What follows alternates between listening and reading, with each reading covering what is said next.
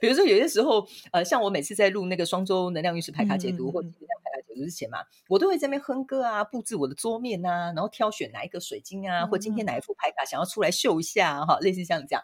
然后有时候我东摸西摸了，就是可能很久啊，可能准备了半个小时一个小时都还没有开始录影这样。然后他们就说请问到底是要拖到什么时候？然后我就说哦，我觉得这边不完美，我觉得这边应该要怎么摆设，我觉得这灯光应该怎么样啊？我再改一下那个窗帘的那个就是那个进光程度什么的。我觉得这边折一折，那边折一折，然后他们就会跟我讲说：“你忘了你自己属牛不是属蛇吗？”然后来，然后我就会说：“啊，好了。”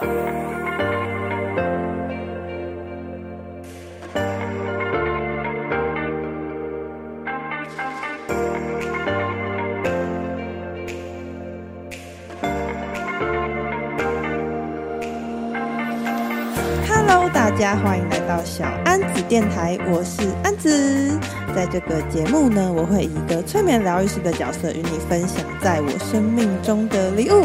那么今天的礼物，大家都听到它的声音了吧？就让我们赶快听下去。今天呢，小安子电台非常荣幸的邀请到了一位超级大来宾，他是心灵能量工作坊的Jhen，我们欢迎Jhen。Hello， 各位朋友大家好，我是Jhen本人哈。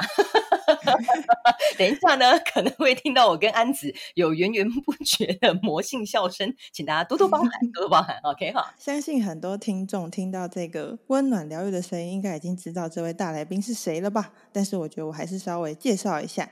Jhen呢，他有经营他的 podcast， 也有经营他的 YouTube 频道，同时呢，他也是一位天使传讯者。那他有在接自己的一对一个案，同时也有在卖蜡烛。然后最近还有在做宇宙小学堂的经营，总之就是一位非常身兼数职的身心灵疗愈工作者。感觉好像我很忙哈，对，好像一只八爪章鱼一样，很忙，很多事情要做这样哈。当然非常感谢安子邀请来我们的来到那个他的电台。然后当然我有很多身兼数职的这个经验，相信今天呢也可以跟大家分享一些有关于大家对于天使方面蛮好奇的一些问题。OK， 好。那由于呢我是Jhen的忠实听众，然后每次听他在解读牌卡或什么就说那个天使跟我说宇宙跟我说的时候，我想说天哪，这个说到底是说什么，是什么样的感觉，所以对于天使这一块连结就非常的有兴趣，所以就邀请他来到我们的节目跟大家分享关于天使传讯的一些内容。那我想要问的第一个问题是，接收到讯息它是一个什么样的感觉呢？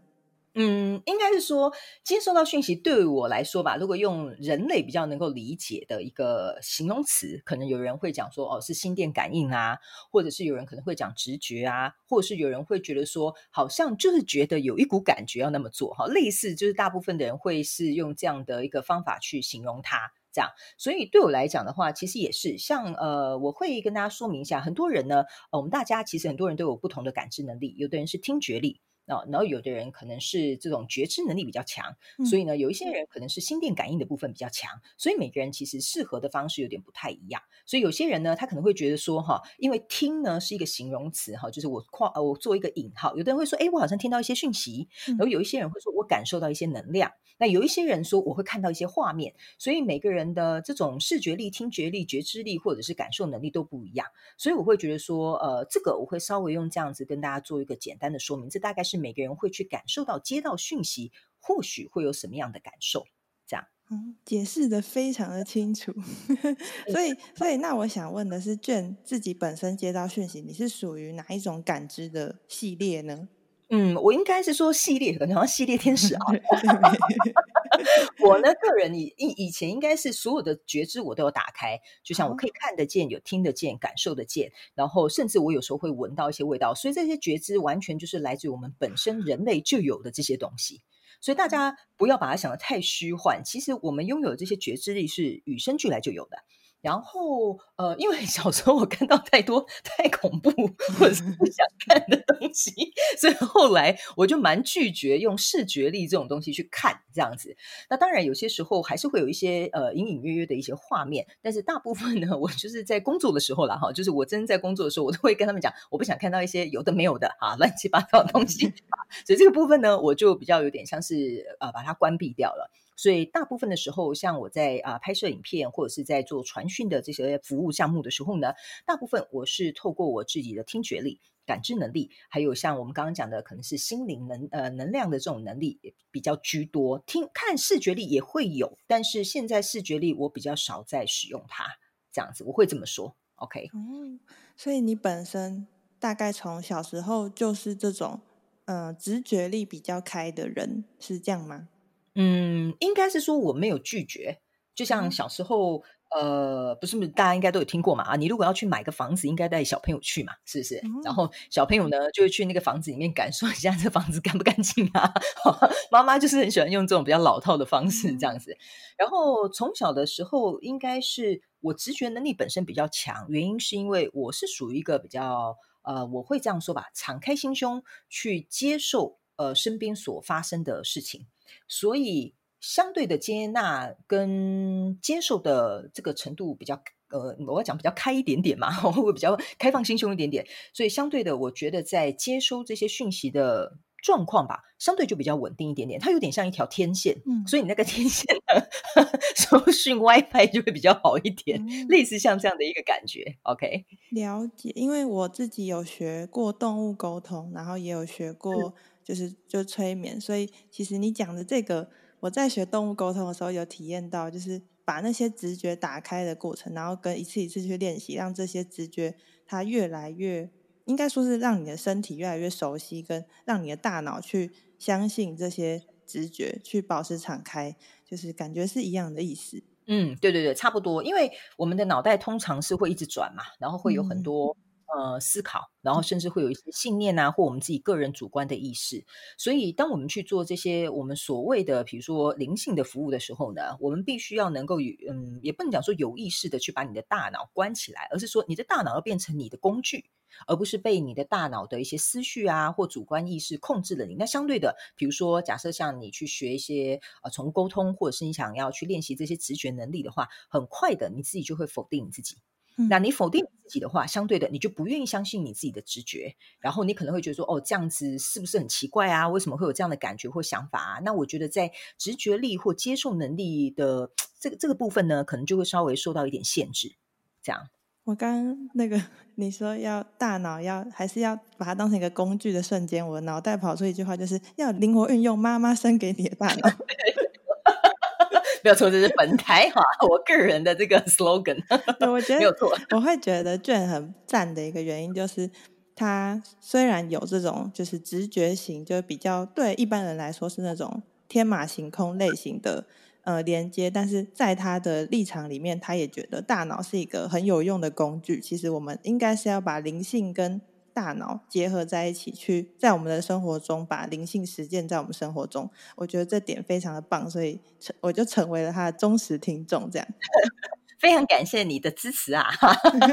因为我个人会觉得很多人在学习身心灵会有一个误区啊，所以我个人会觉得说大脑它不是我们的敌人，也不是说什么你要完全你要很平静啊哈，这个应该大家都听蛮多，这个小安子应该也听蛮多这类的话题嘛但是我会觉得为什么我们要生脑，对不对？那就代表说生这个脑应该是要拿来用的啊，不然那就不需要有这个脑，就跟你的那个什么盲肠是一样的道理嘛就没什么用对吧？就没什么用，那干嘛要留着呢？所以我小时候也会去思考，我妈跟我爸小时候比如说我比较笨或做一些事情的时候，他们都说你怎么都不会用你的头壳哈，你都没用你的头壳修几嘞哟。然后那个时候我都在想说哦好，那脑袋是要用来想的，所以有些时候像我小时候我就去想，那我的脑袋到底要想什么这样子好酷哦所以后来我觉得这可能也就是变成我频道跟我各大平台的一个 slogan， 就是大家呢要灵活用妈妈生给我们的大脑这样子，没错才不会浪费啦哈那我想问，因为其实就我自己来说，我本身的家庭教育，因为我妈妈是老师，所以她其实会对我是就是他会就是像老师一样给我很多观念，然后我爸就是也会，然后我小时候因为Jhen听起来是一个很敞开然后很在感受这整个世界的一个小朋友，从小就是，但对我来说我小时候其实不是这样的人，所以我想问是Jhen的会造成这样的性格是跟家庭有关吗？还是你真的本身就是一个这样子的人？嗯，应该是说我是一个蛮叛逆的孩子就是呢小时候当然我妈妈也会给我一些规范嘛，然后比如说当然也会给我一些我觉得思想上也好，或者是生活一些教育也好，但是通常我不会全盘接收，我不会觉得说哦妈妈叫我这样做那我就这样做吧，通常我第一个反应会是问为什么，或者是为什么不可以这样赞叹就我妈跟我爸小时候会觉得我蛮白目的，就有什么好为什么了，就是这样做就对了。然后呢，我就说那为什么我要这样子做？然后他们有时候大人其实说实在他们也答不出一个所以然嘛，没错你要听话，你要这样，你要这样做，可是通常我都会跟他们讲说你要告诉我一个原因或理由我才知道为什么我要这样做，不然你为什么要叫我这样做，这没有道理啊。所以我从小我会觉得那可能是因为不能说我也够叛逆哈，但是呢，就是我比较敢去我觉得因为应该是说我的个性就是我会比较没有那么害怕权威，然后我也会是所有的人是平等的，我也不会把我的爸爸妈妈看成是爸爸妈妈，当然我会尊敬他们我会觉得说他就是他真的就是我的长辈，可是在一些事情上面的时候我会觉得我自己有一个观念，我也不知道为什么哈，但是我觉得众生平等，这是我很也不能讲坚持，但是我觉得我很看重的一件事情。就像很多人他来到宇宙小学堂学习，大部分的人我都会请他们直接叫我的名字，就叫我 Jhen，我不太会让他们来称呼我叫做老师，所以我会觉得大家都是互相教学相长，就像我妈妈教我这样做，就像小安子你妈妈教你这样做，她又特别她又是老师对不对所以她讲的应该很有道理才对啊对不对？那我就会举手问老师说，老师那你告诉我为什么要这样做他可能会瞪小根那叫什么我不会讲那台语更小根手气对，而且我常常你讲到那个你妈妈是老师这个我也有另外一个故事，就是我之前呢在上课的时候老师都会说，好那我们这学期新的就是班级嘛，大家组合好了嘛，然后呢老师就会说，那以后上课如果有任何问题请同学踊跃发问这样，然后那个时候呢我就举手，然后老师就说哦好 Jhen 你有什么问题啊，然后我就问那个老师，我说老师你刚刚有说上课说我们可以踊跃发问，所以是不是只要我有问题我都可以举手发问呢？然后我们那个老师就跟我讲说，对你有任何问题你就举手发问，因为老师就是来教导你的。我说好，但是我就跟老师讲说，老师可是我举手的频率可能会有点高然后老师就说没有关系，我就是喜欢好学的学生这样。然后呢像我不知道安子会不会很乖乖的听妈妈的话，可是呢我大概一堂课里面最起码可以举10到15次的手打断老师上课这样我会问为什么，所以我觉得可能是因为这样子吧。然后你说个性使然吗？我觉得一部分是这样，然后可是也可能也是因为这样子，所以我会去探索更多可能在小的时候我们应该要去好奇的或应该去尝试的，我觉得我可能就比别人多一点机会。了解。那想要问说，你第一次接收到所谓的天使的讯息是什么时候？大概年纪是多大？然后经验是什么样子？我不太记得第一次是什么时候，但是我大概隐约记得小时候有几次经验这样子。就像是有一次呢，就是我们家因为我爸爸妈妈他们很喜欢也很重视小孩子周末应该要出去就是跑一跑走一走这样，所以呢我们几乎周末呢都会去山上或者是去爬山等等之类的。然后那个时候有些时候我们会几个家庭一起去嘛，然后我小时候就是很皮然后也很爱捣蛋这样子，然后又爱挑战权威就像我前面讲的一样然后呢我就会经常就说你们走快一点啊，然后什么等等之类的，然后我就会跑到那个就是那个我们大家在爬山最前面这样。然后后来呢我就是因为这样子，然后就曾经有一次就是我一直往前冲，就是有点你知道小朋友就是很爱展现我很棒我很厉害类似像这样然后呢后来呢我就一直跑，后来回头看的时候发现我后面好像一个人都不见，一个人都没有对对对然后那时候就很好笑，我那时候就是心里的想法就是跟安子刚刚那个配乐一样，好，接下来该怎么办呢？啊，所以那个时候我就开始蛮慌张的，然后我本来是很兴奋很开心很快乐，觉得我跑第一名嘛，大家都追不上。后来那个时候我记得我就开始发现没有人在我后面的时候，我就开始一边哭然后一边大叫我妈的名字这样子。你是叫名字不是叫妈妈？我叫妈妈还直呼她本名这样子。你是几岁的时候？那个时候我猜应该是国小吧，就是国小然后叫妈妈本名。好，对，厉害。那你就知道本人觉得众生平等的原因在哪里哈。然后我就叫我妈妈的名字，然后又大声叫我妈妈，然后根本其实在那个深山里面没有人听到，然后这样子，然后我那时候就是有点慌张也很害怕，然后就一直哭这样子，也只能叫嘛，因为我觉得可能我叫妈妈会听到我或其他人会听到我，然后后来呢，反正就是在我那个挣扎的过程当中呢，我就隐约开始听到一个声音告诉我说要我安静下来不要怕这样子，所以那个时候我就开始不乱叫了，然后我也开始就没有嚎啕大哭，然后呢我也好像莫名其妙就开始跟那一个声音来进行一个对话，我就说好这样子，然后呢我就一边有点像是擦干眼泪，然后一边就开始变成比较小声的那种啜泣，就不是嚎啕大哭了，然后呢我感觉那个声音是很温柔的，然后我也感觉呢我为什么会开始就是比较情绪比较缓和下来，就是因为我会觉得那个声音很温柔之外呢，还有一股很平静的能量包围着我这样，然后呢告诉我要开始往回走这样哈。那当然我知道这是尝试，我们一定要往回走。国小可能不会知道，像我可能就不会知道。你可能会没有尝试。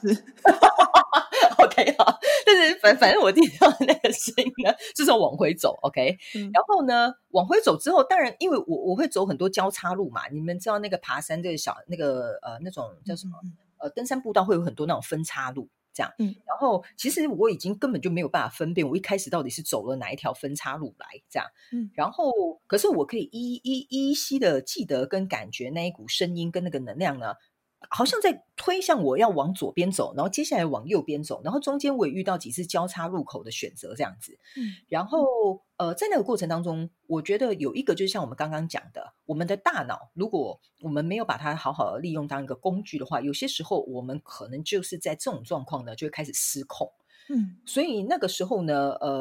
我心里就有一个就是很挣扎的声音说，如果万一我走错我就回不了家，然后我可不想死在这个山里面这样子。很严重，然后对，就是那个大脑一直不断的，你知道，一直在那边嘀咕嘀咕这样子。OK 哈，了解。然后呢，我甚至当然走到中间的时候，还是会很害怕，就会大吼啊，说：“妈妈，我以后会听话。”这样子，很 drama。对，就是一个 drama queen 哈，从小就是这样。然后，但是这股能量跟声音呢，很神奇的，就是它在这个不断交错，我记得应该超过2-3个左右选择这个过程当中，这样子。我觉得他们就是有引导着我，告诉我说相信你自己往这个方向走会没事的，所以那个时候呢真的很神奇，我就默默的回到正在焦急找我的那个家人身边这样。那当然我们这个结果就是当然是被我妈跟我爸狠狠的臭骂一顿，然后也被揍了2下这样子 OK 所以这大概我没有办法去找出哪一个是第一次啊，但是这大概是我的小时候觉得好像有人会默默的保护我，然后也让我开始感受到接收到这些讯息的一个经验这样。那我想问你大概是从什么时候可以开始分辨原来这个是来自天使的讯息这样？OK， 你是指跟大脑的区别吗？因为你说就是你是说你是天使传讯者，那我想问，因为就是很多就可能像我动物沟通，我会接收到来自我家宠物的讯息，那有的人可能像鸡童，他会接收到什么妈祖或者是有一些什么神，然后有的人可能又是一些萨满的系统，就是你是怎么分辨出原来你跟天使是比较有缘分的，或者是你是专门接收天使的这样的状态？OK， 好，我了解你的问题。像之前，其实我很小的时候，我妈妈她身边，你知道吗？哈，那个南木妈妈都很喜欢算命哈。然后他们经常呢就会把我拿去这里算啊那里看啊什么等等之类的。然后你也知道那个就是有很多宫庙嘛，他们其实那个我觉得大家都会去宫庙拜拜求一个心安啊，或者是祈求平安这样，我觉得这都很正常，我觉得这都很推崇。然后可是我从很小的时候，我妈妈就身边有一些也是类似像我从事我这样工作的人，就有跟我妈妈讲说你这个小孩啊，以后呢一定会走这一条道路，然后或者是呢有的人就会说他一定会去当乩童，然后甚至我就想说我长这样子，这个我不是说我自己长很漂亮哈，但是我的一个女生这样对，然后我这样当乩童会适合吗哈？那当然现在有很多女乩童，我没有歧视的意思，我的意思说那个时候的我还小，我想说我就当乩童当豆桃啊，那刚丢哈。然后所以那个时候呢，其实我接触过很多宗教，然后最后为什么我会跟天使一起工作，或者是我怎么会开始成为天使传讯者的原因，就是因为我在经历很多宗教的洗礼之后，最后我都发现那并不适合我，就是我觉得乩童不适合我，然后像其他宗教他们也曾经有说哦，我可能可以跟他们一起工作，但我都觉得那些理念跟一些想法都跟我不太适合，然后对对对，然后到后来是因为我开始接触天使之后，就是我应该有在我自己的广播跟大家分享这个经验，就是我认识天使是一个因缘际会的安排，然后我自己开始认识天使之后，就开始大量有关于天使的资讯就朝向我而来这样子，然后接着我跟天使一起工作或了解天使的这个一些相关的资讯之后，我觉得这个是比较适合我的，所以我才开始跟他们进行一个连接，所以这也是为什么我会选择跟他们一起工作的原因，是因为我觉得他们让我感觉比较无拘无束一点，可能也比较适合我的个性。对，所以呢，当我能够开始进入到这个工作状态的时候呢，我接收到他们的讯息，通常是属于在一个很平稳，然后很平静的一个状态，也不会有什么杂念。然后我的脑袋大部分就像我经常在这个 YouTube 的这个影片跟大家讲，我的脑袋是净空的，所以我必须让自己成为一个很单纯的一个管道，就是像我们在英文会讲这就是一个 medium 或者是 channel，就是它只是一个管道，就你就想象它是一个水管，所以呢比如说宇宙有什么能量或天使有什么样的讯息，我们就只是像那个滑溜溜的那个水管，然后就是好像因为就有点像说我们把它翻译成人类在使用的文字，把这个讯息传递出去，所以有点类似像这样的感觉，我不知道这样有没有回答到你的问题。有，所以你就选，因为其实你本来就是一个到处都能接受，就最后你选择加入了宇宙天使的这个团队的感觉。对对对，有点像这样，最终选定终身啊，哈，得是一啊，就是戴那个分类帽，然后决定要往天使走这样。对对对对，而且我也不知道为什么，我从小对西方的文化呢，我没有崇洋媚外，但是我从很小的时候我就会觉得，西方的这个天使好像很有趣，就是没有来由的，然后。我从很小，我爸爸也就带我接触圣诞节。那其实，可是以前在我们那个年代，其实很少人会庆祝圣诞节。所以呢，我爸爸也会讲一些圣诞节的故事啊，这种来龙去脉给我听。所以那个时候，我也不知道为什么，我就特别对这个类型的东西特别有好感。了解。那我想问，天使有分很多种不同的天使吗？会有很多种天使，他们个别负责这个职责也不一样。那我觉得大家最熟悉的就是每个人会有一个守护天使嘛，对不对？就像安子有一个啊，我也有一个哈，类似像这样哈。然后呢，其他人每个人他们各自都会有一个这样子。那有的人的守护天使会特别多吗？应该是这样说好了，每个人出生到他结束离开这个我们这样离开他的人世间好了哈 ，OK，这个守护天使都会从头到尾跟着你的。那当然在中间，如果你遇到了一些挑战，或者是遇到了一些状况，你当然也可以请其他的天使，或者是不同层级的天使或不同类别的天使来协助你也是可以的。那像我呢，我自己本身有一个守护天使。但是呢，我当然也会有天使的团队来协助我去进行一些相关的工作，所以呢，不是只有我可以这么做，其实每个人都可以做到这件事情。那守护天使他是怎么选定我的守护天使就是这个？你是说怎么配对吗？哈，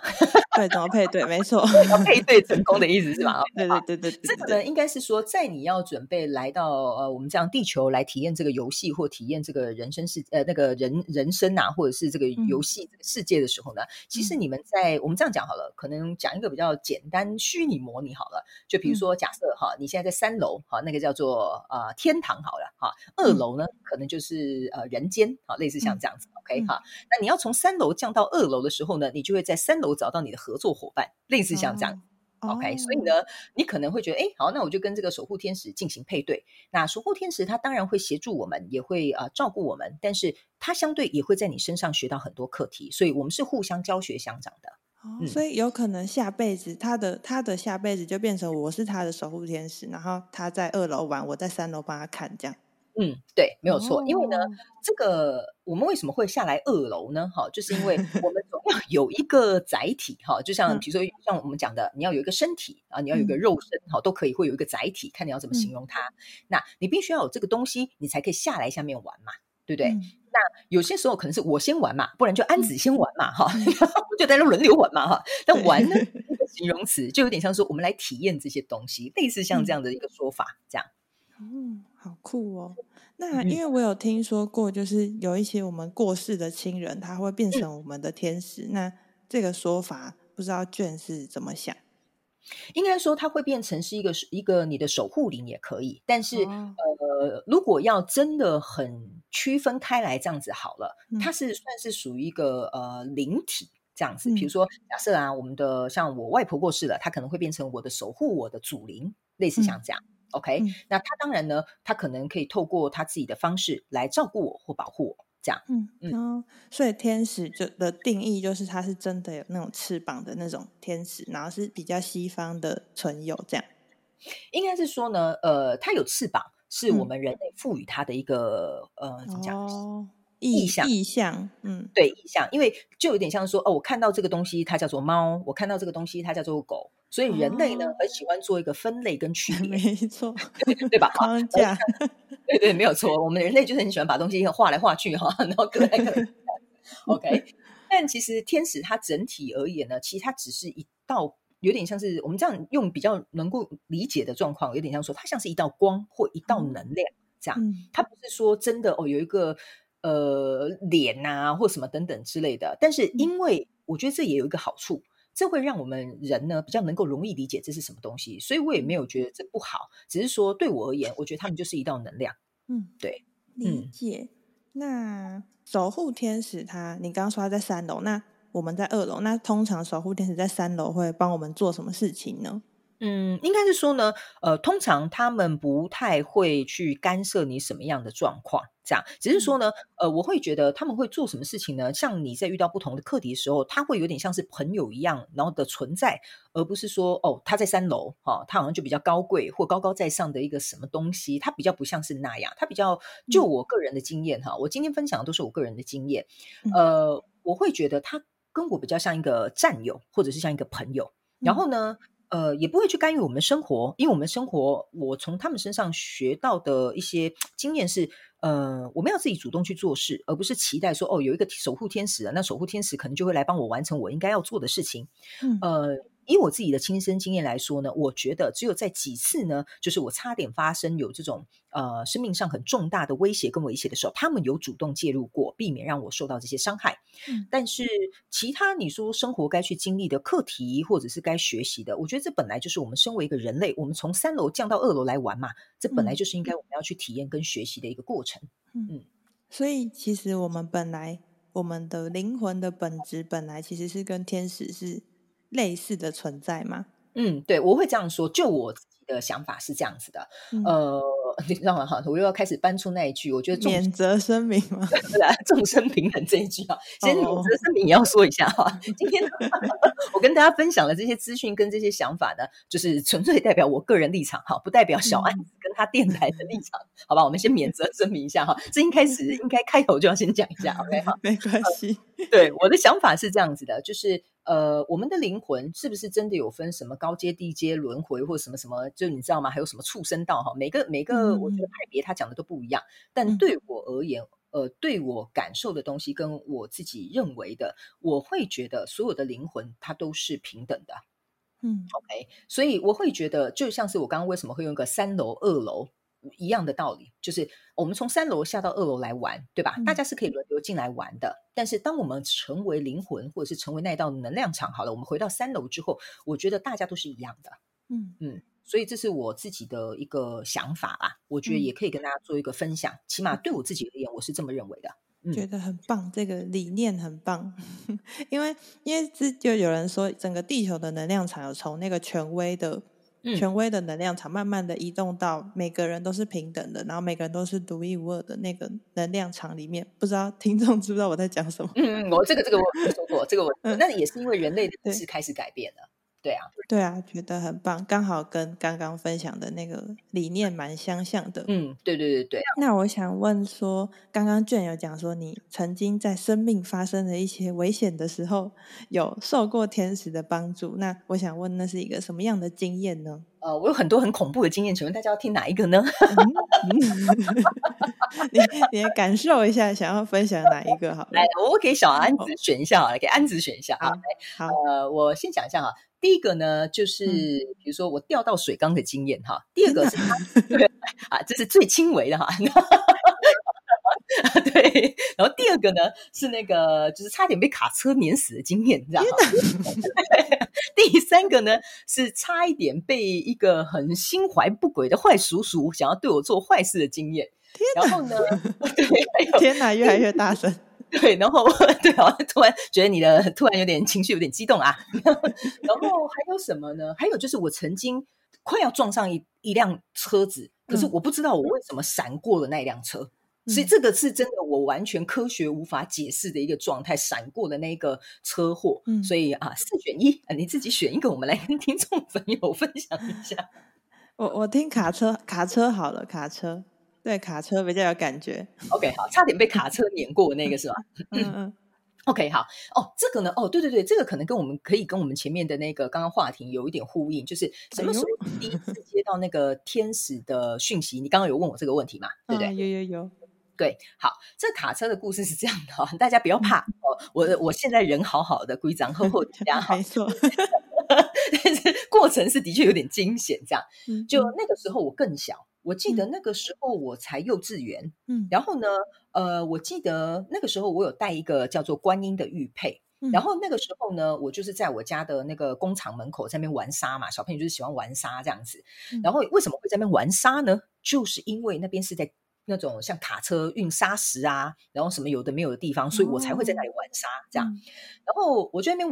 玩，我也没有注意到什么这样子。然后你知道小朋友在玩玩具的时候，他是很专心的，他是不会看别的地方的。然后那个时候我就是我记得我是面对一面墙，然后我就是面对那面墙，然后蹲在那里，然后就在那边玩这样。我是先站着在那边踢一踢，然后踢一踢之后呢，我就听到一个声音告诉我蹲下来玩。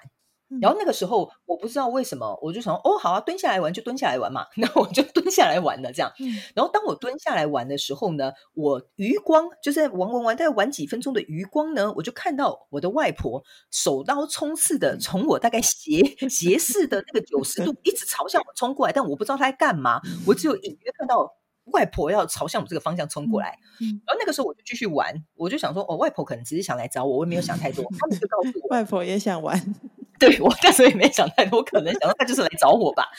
然后呢，那个时候他们就跟我讲专心的玩沙，蹲着玩。然后我就说好，我想说要多专心啊，不就是一盘沙嘛，就这样子嘛。然后我就想说没关系，然后我还在那边叠石头啊，然后还在那边堆那个什么小城堡啊，然后我就自己在那边自得其乐这样子。然后后来呢，其实我身后有一台卡车，其实他正在八股，就是他正在那叫什么往后退，但是其实我是不知道的。然后呢，那个时候不知道为什么那个卡车呢，因为我很小嘛，我那时候才幼稚园，其实我蹲下来呢，他是完全看不见我的。然后但是如果假设我那时候没有听到那个声音叫我蹲下来专心玩，然后不要看别的地方，很认真去玩这个游戏的时候，其实如果我站起来的话，那个卡车往后其实是会直接撞到我的。但因为我蹲下来了，我刚好就是比那个卡车会撞到我的那个地方还要低。这也是为什么我的外婆看见了我即将要被碾毙然后她手刀冲刺朝我冲过来的原因这样。然后那台砂石车一直在往后退，然后往后退的时候我也不知道为什么我没有听到那种，我猜安子你应该有听过那种砂石车往后退应该会有那种哔哔哔的声音、哦、对对对 OK 对，可是我完全听不见，嗯，这是我觉得最诡异的地方。嗯，然后后来我明白一件事情，就是如果假设那个时候我听见了、哦嗯、我会就像你讲的我会很紧张，对，然后我可能就乱跑，我可能真的就会被碾爆、嗯、类似像这样。可是我不知道为什么那时候我是完全听不见的、嗯、然后我就很认真玩沙，然后后来那一台车呢就是因为我蹲下来很矮，所以他在快要撞到我之前他就往前开了。哦，这样了解。然后事后是我奶奶不是我奶奶我外婆就冲过来、嗯、然后就跟我讲说你都没有听到那个砂石车的声音吗？我说什么声音啊然后我的外婆呢就很快速了哈，就赶快把我抱走这样，就说、嗯、哎，你不可以以后再蹲在那边玩沙这样子、嗯、然后也是在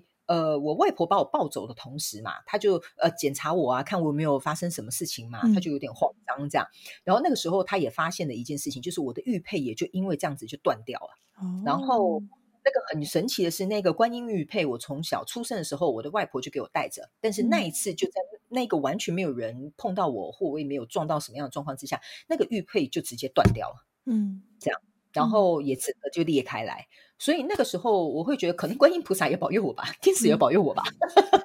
嗯、很棒，受到各界保护的孩子对啊，所以我会觉得他们会在就是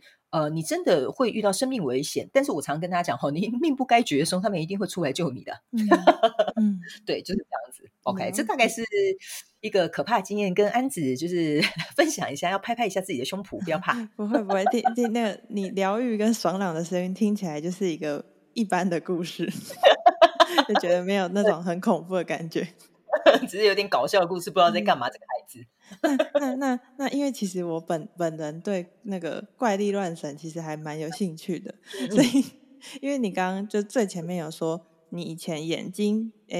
不能说眼睛打开，应该说那个灵视力打开的时候其实会看到一些东西，那些东西是让你不想要看到的是什么东西，你愿意跟我们分享吗？哦，那个东西其实是蛮可以分享的，我个人不太建议。就是、嗯、那个时候，其实我第一次看到的是一个过世的亲人。哦，嗯、对，然后还有就是我会很容易看到过世的亲人，他们要走之前谁会来带他们？哦，类似像这样。是谁？然后，我那时候讲我外婆好了，我外婆是一个因为我跟我外婆我是从小给我外婆带大的、嗯、所以我跟我外婆很亲、嗯、所以当我外婆即将要离开的时候我觉得是有两个人来带她，但是我觉得那两个人就是所谓大家看过那种牛头跟马面、哦、就是很清楚，然后那个时候呢我也看到三尊那个叫什么我不知道那个叫什么东西因为我已经没有研究佛教很久了、嗯、就是他们有应该佛教的朋友比较了解，他们有三尊大佛、嗯、就是很多有些时候有一些佛堂啊他们都会有三尊大佛、嗯、然后那个时候就是我看到三尊佛像，然后还有牛头跟马面就是、嗯、来到就是怎么讲我的能够看得到那个范围，然后那个时候我就觉得很害怕，然后我就觉得说、嗯、哦我的天啊我的天啊我的外婆要死了我的第一个反应是这样子、嗯、但是我外婆的确就在隔天离开了、嗯、就是这样对，所以后来我会觉得说为什么我不想看，不是说就是真的很可怕，而是说我比较不想去知道这些事情，我知道他终究会离开、嗯、但我希望是在自然而然的状况之下、哦、我不想要去预知、对，预知或提前知道这些事情、嗯、我觉得对我来讲啦，对我自己个人也我觉得没有必要、嗯、对。那他们的状态你看到的他们的状态是什么样子？嗯，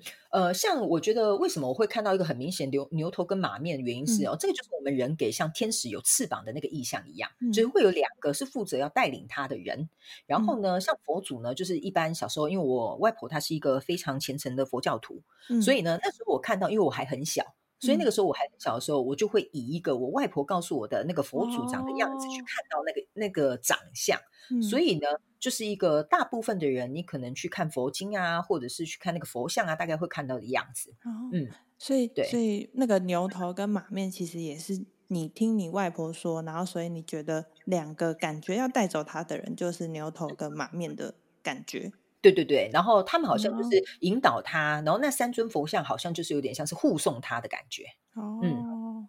原来如此。所以如果今天你的外婆是外国的外婆，那她你可能看到外国阿嬷可能看到的就不是就是我们中国的牛头马面，是别的这样。对，有可能比如说变圣母玛利亚、耶稣基督啊、真神阿拉之类吧，我猜。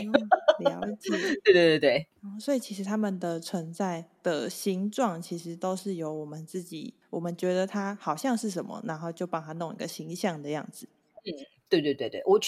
我觉得这样也比较好嘛，因为我们比较好认出谁是谁嘛哈。有时候你就不会弄花了，比如说祝生娘娘跟观音菩萨嘛，这可能就会拜反了，是不是这样说？对吧？了解。对。但是我觉得这个划分是有它的好处的，但是后来我开始渐渐理解之后，我就知道说那就是一股能量，就是这样。同意。那我想问你在跟天使一起工作的这段时间，你觉得在天使身上学到最棒的是什么？我觉得我在天使身上学到的最重要的课题就是为自己的生命负责，然后呢从我们实际的生活当中去学习好好的跟自己相处，然后我觉得最重要的应该是真真实实的活在这个世界上，去体验每一件生活当中发生的事情这样。因为这样子，我觉得大部分的时候呢，我都会先自己去思考跟尝试找到一些解决方法，然后偶尔觉得卡关的时候呢，那我就会请天使可能给我一点指引，或者是给我一些信心喊话哈，类似这样。我们人都是需要有一点那个信心啊，请别人帮我加油一下。OK， 然后呢，接下来我就会自己去实际行动，跟想办法突破这些关卡，这样。所以通常呢，我觉得，他们会比较像是倾向于鼓励我，要不要试看看这个方法呢，或是看看别的方法呢，或者是要不要出去走一走，放轻松一点点，然后再回来继续我真正应该要去完成的事情。所以这大概是我会学到他们应该要教，可能是让我去教导我，或者是学习到就是顺其自然之外，然后尽力而为，然后能够去为自己的生命去负起这个责任这样。那我想问你有跟天使意见相左的时刻吗？OK， 如果你们是工作伙伴你们有没有吵架的时刻这样？倒是没有因为我觉得会吵架的话，通常应该也是来自于我们的脑袋这样。因为我觉得这个吵架有点像说你比如说安子今天这个想法跟我的想法不合嘛，那我们可能才会进行这个吵架。所以我们倒是没吵过架，但是倒是蛮常讲笑话的。想听跟天使的笑话是什么笑话？比如说有些时候像我每次在录那个双周能量运势牌卡解读或者能量牌卡解读之前嘛，我都会在那边哼歌啊，布置我的桌面啊，然后挑选哪一个水晶啊，或今天哪一副牌卡想要出来秀一下啊，类似像这样。然后有时候我东摸西摸了，就是可能很久啊，可能准备了半个小时一个小时都还没有开始录影这样。然后他们就说请问到底是要拖到什么时候？然后我就说我觉得这边不完美，我觉得这边应该要怎么摆设，我觉得这灯光应该怎么样我再改一下那个窗帘的那个就是那个近光程度什么的。然后他们就说对，就处女座。然后我就在这边折一折，那边折一折，然后他们就会跟我讲说你忘了你自己属牛不是属蛇吗？然后然后我就会说好了，我知道了，我要开始工作了，不要一直在那边碎碎念这样子。天使这么幽默吗？对，有些时候我觉得我觉得天使他们给我的感觉是很轻松愉快的，然后很幽默风趣的，会让我以一个比较乐观的这种方式去看待事情，但是并不代表说是那种很盲目的乐观。他们会告诉我说好咯该摸鱼摸够咯再这样摸要摸到大白鲨咯这样子。所以我们对，所以我们通常是讲笑话比较多啦，比较没有在吵架。对那我想问Jhen的守护天使是什么天使呢？应该是说我自己的守护天使是比较像是，应该我这样讲好了，因为很多人问我这个问题哈，太好了，你刚好问这个问题，我们趁这个机会来跟他解释一下，以后叫他们听这里。对，没有错。守护天使呢，很多人会很纠结在他叫什么名字啊，他是男是女啊，他有没有什么样兴趣爱好啊？这个问题我都有被问过这样。我可以跟大家讲一件事情，我们在学习这些东西的时候，最重要的就是不要被框架捆绑住。守护天使他不一定你一定要知道他的名字，一定要知道他性别，更何况天使他是没有性别可言的，他是一个能量场上面。当然每一个不同的天使他可能阳性能量比较多，可能阴性能量比较强、OK， 这个当然你也可以去区分成哦，他可能是男的或女的，没有关系的，你看你觉得你怎么舒服怎么着这样 OK、但是呢我觉得守护天使其实你可以在心里自己跟你的守护天使讲说，守护天使哦，我今天希望你能够给我加油打气，我想要看到一些，像很多人他们会想要看到羽毛啊，看到天使数字啊、我觉得都是很好的沟通方式、那你如果说是我的话呢，跟我联系最频繁的应该是大天使麦克跟大天使拉斐尔，还有大天使萨基尔跟加百列，然后以前我跟大天使雅列尔也算是比较经常的连结，因为那个时候我还有做一些宠物沟通的东西，现在是没有了、这样、对，所以我主要的团队的领头羊就是大天使麦克，很照、因为他刚刚讲笑话的是大天使麦克嘛、对，因为他我会这样讲，我都会给他一个职称，我就会说对啦对啦对啦，你就是那个天使长，你是专门领导我的团队的这样子所以我都会叫他大哥啊，可以开始工作了啊了解，所以你平常会是只有在工作的一起工作的时候像同事一样才会去跟天使聊天吗？还是平常其实你可能在好，这样问好像有点白痴，好像不会突然要问了问题以后发现好像不会，因为我也不会，就是你可能在看电视还说麦克你看这个你觉得怎么样，那个人很好笑对不对，你会这样吗我倒是不至于会那样 OK 因为平常只有在工作的时候会跟天使连结，然后平常自己的时间就是自己的时间，这样吗？对对对，这个呢就是我觉得我身边的朋友应该会比较容易体会到的、我希望我平常就是一个平凡人，我当然现在也是一个平凡人、并不因为说我做了天使的传讯者或我跟天使一起工作我好像就不平凡， no no no， 我一直都觉得我是一个平凡人，这只是我的一个工作项目、类似像这样。然后像平常的时候我就会想要当一个平凡人，我会他们也不会打扰我，我也会很明确的告诉他们说我的生活就是要靠我自己体验，所以没什么事你们也不需要来打扰我这样子。对啊，对啊，然后我就做自己生活该做的事情，然后你想要干嘛你就去安排自己的计划这样、所以我通常大部分只有在工作的时候我才会跟他们进行连结，这是大部分的一些状况。然后呢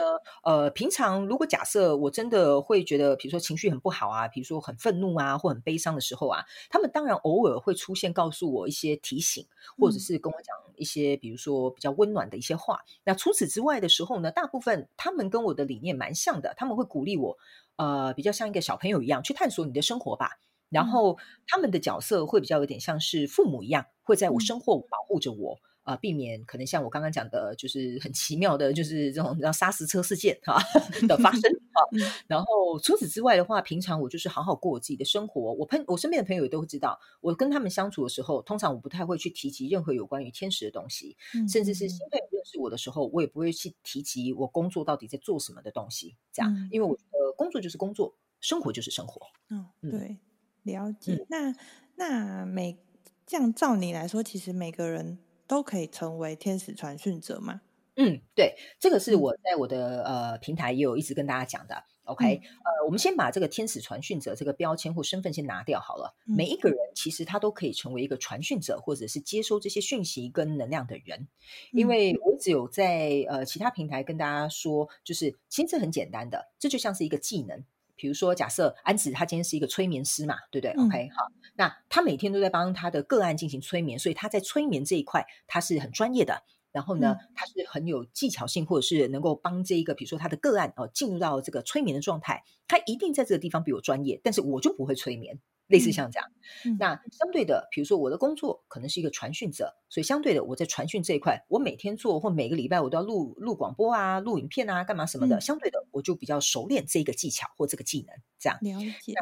你要不要开放去做这件事情或接受这件事情是取决于你自己的意愿。因为呢像刚刚安子有问到一件事情，就是说是不是每个人都可以成为这样的人呢？可以的。据我从小了解，我的家人他们都有这样的能力，但是他们没有选择去这样子做，因为他们有自由意识可以去选择他要不要成为这样子的人，或要不要从事这样的行业，或者是要不要拥有这样的技能。那这个部分我觉得安子问的很好的原因就是是每个人都可以成为这样的人呢？我觉得这个也跟安子前面讲的一个问题有点互相呼应。比如说他的妈妈可能要告诉他，哦，我是老师，所以你可能要成为老师哦，哈。那比如说我的爸爸是医生啊，所以你以后长大也要成为一个医生哦。那这一些相关的一些我们从小到大的一些规范或思维的一些框架，就会限制了我们。像我小时候为什么会很开放所有的东西的原因，就是因为我什么都想尝试，我什么都想开放，我什么都想接收，我什么都想体验。那如果我们被框架起来了，或者是被这些东西限制住了，相对的我们渐渐的就会失去了这个，有点像说你就变成你是一块泥土，然后你就变成是被比如说父母或外在的期待塑造成他们想要的样子。但是其实你原本是成为自己想要的那个样子，你可以自己捏这个黏土的，你想成为正方形或三角形或者是长方形都可以，你自己可以去变化跟选择的。所以我觉得是大家都有这个能力在一开始的时候，但是你有没有选择这么做，或者是你放弃了这个东西，或者是你不愿意去接受这个东西，这个完全是取决于在个人的意愿。但是就我个人的认知跟了解，我觉得每个人都是可以的。那如果有听众想要更练习去提升自己的直觉，或者是甚至是去跟天使连结的部分，有什么样的建议吗？我会建议你从先不要想太多开始。因为呢，我是实话实说，我先跟大家很直接的答案，但好像又有些人会对 ，OK 好，不好意思，我个人讲话就是蛮直接的哈，没关系，也不太管 ，OK 好。为什么我会说请大家先不要想太多？原因这个就是回到刚刚安子一开始他在跟我聊这个大脑啊，还有聊这个我们要学这种灵性成长的东西是一样的。如果一旦你被你的大脑限制住了，你就不是在用这个工具，而是被这个工具利用了。所以相对的，你就没有办法敞开你的心胸去尝试新的体验或新的可能或新的直觉或新的感受。所以这个就是为什么我第一点我会觉得建议大家先不要过分的思考，或者是过分的去想太多，原因就是在这里，你会有点像是在这个思想的漩涡当中，然后会绕不出来。所以我觉得这是一个蛮重要的第一点，因为只有当你放下或渐渐减少这些干扰之后，我觉得你才会听到你自己内心这个很平稳的声音，而且你跟你自己才会开始有深刻的连结，相对的我觉得这个直觉力才会提升。这是我自己的方法，但是我觉得可能可以提供给大家作为一个参考。OK， 好，那今天非常感谢Jhen跟我们分享这么多关于天使传讯啊，还有他自己生活经验的内容，然后他也承接了很多像我这种奇怪的一些问题。不会，我觉得蛮有趣的。我还蛮喜欢回答大家问题的，欢迎大家尽量来问我问题啊。对，我觉得很赞，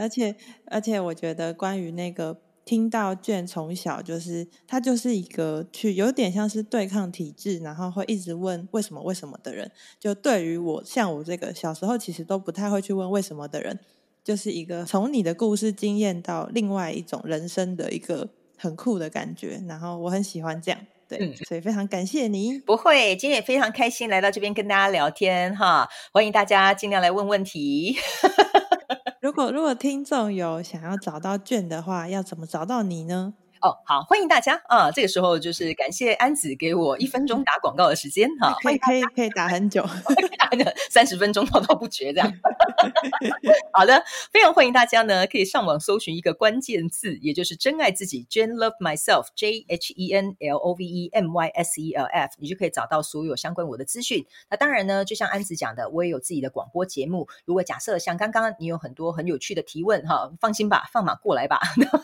我呢，在我真的，你在我的广播那个电台呢哈，在下面我们有这个 Google 表单，你可以来提问。我也非常感谢你们的提问，可能可以让更多的人去共同去思考，或者是我们可以去激荡一些火花，或许呢我们可以互相帮助，然后去解决我们现在可能生活面临到的一些状况。 OK， 非常感谢Jhen，那我们就谢谢Jhen，我们下个话题见咯。好的，拜拜，感谢大家，拜拜。好嘞，非常感谢大家收听到这个时刻。那下一集呢，我会跟Jhen聊聊在他的人生道路上、创业的路上、整个人的人生旅程上，当他遇到迷惘的时候，他会是怎么去帮助自己度过的。对，所以就是跟Jhen聊聊关于迷惘的一集。好，那如果你喜欢我的节目，请帮我有点突然，好，不管。如果你喜欢我的节目呢，请帮我关注、订阅跟追踪，同时也可以帮我在 Apple Podcast 或是 Spotify 5星好评哦。那如果你更喜欢的话，可以抖内我，抖内连结就在资讯栏。那最后再跟大家打一下我自己的广告，我在7月13号跟7月27号礼拜四的晚上8点到9点，跟 Ness 举办了一个实体的冥想工作坊，在台北，所以有兴趣的人呢，也可以在资讯栏找到报名连结，只要花小小的金额就可以跟我一起度过一个深入内心静心冥想的美好的下班静心剧。好啦，那这就是我的广告打完了。好，那今天就先这样咯，我们就下周见咯，大家拜拜。